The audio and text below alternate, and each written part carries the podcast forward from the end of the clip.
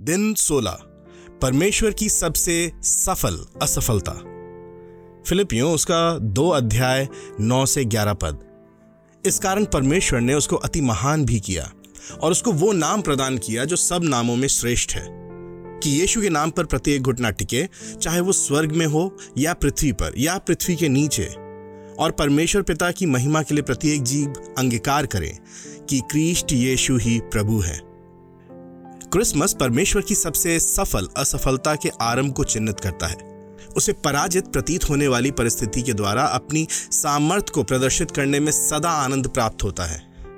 वो युक्तिपूर्ण विजय प्राप्त करने के लिए सुनियोजित रीति से पीछे हटता है।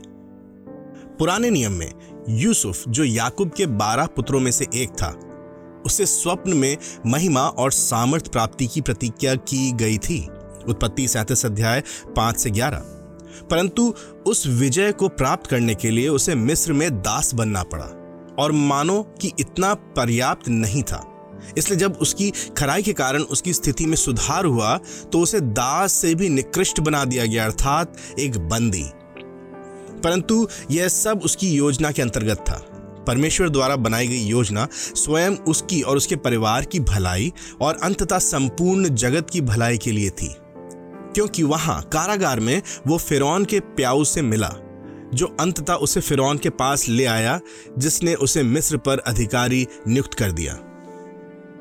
और अंततः उसका स्वप्न सच हो गया। उसके भाई उसके सामने झुक गए और उसने उन्हें भूखमरी से बचाया। महिमा प्राप्ति के लिए यह कितना असंभावित मार्ग है। परंतु यही परमेश्वर की रीति है। यहाँ तक कि उसके पुत्र के लिए भी।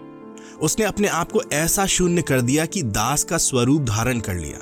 एक दास से भी निकृष्ट, अर्थात एक बंदी का, और उसे घात किया गया। परंतु यूसुफ के समान उसने अपनी खराई बनाए रखी।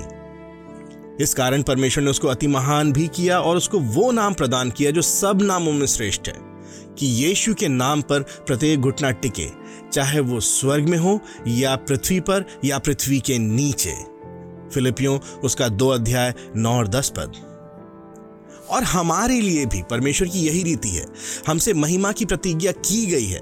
जैसा कि रोमियो आठ, सत्रह में कहा गया है कि यदि हम उसके साथ दुख उठाएँ तो ऊपर जाने का मार्ग नीचे की ओर से तथा आगे जाने का मार्ग पीछे की ओर से है।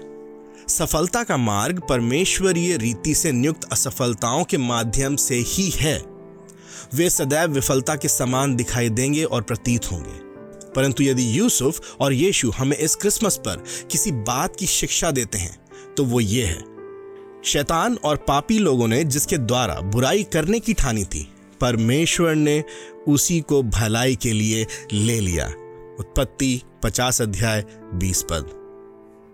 लो नया साहस, हे भयपूर्ण संतों, हो भयभीत तुम जिन घटाओं से करुणापूर्ण हैं वे और बरसेंगे।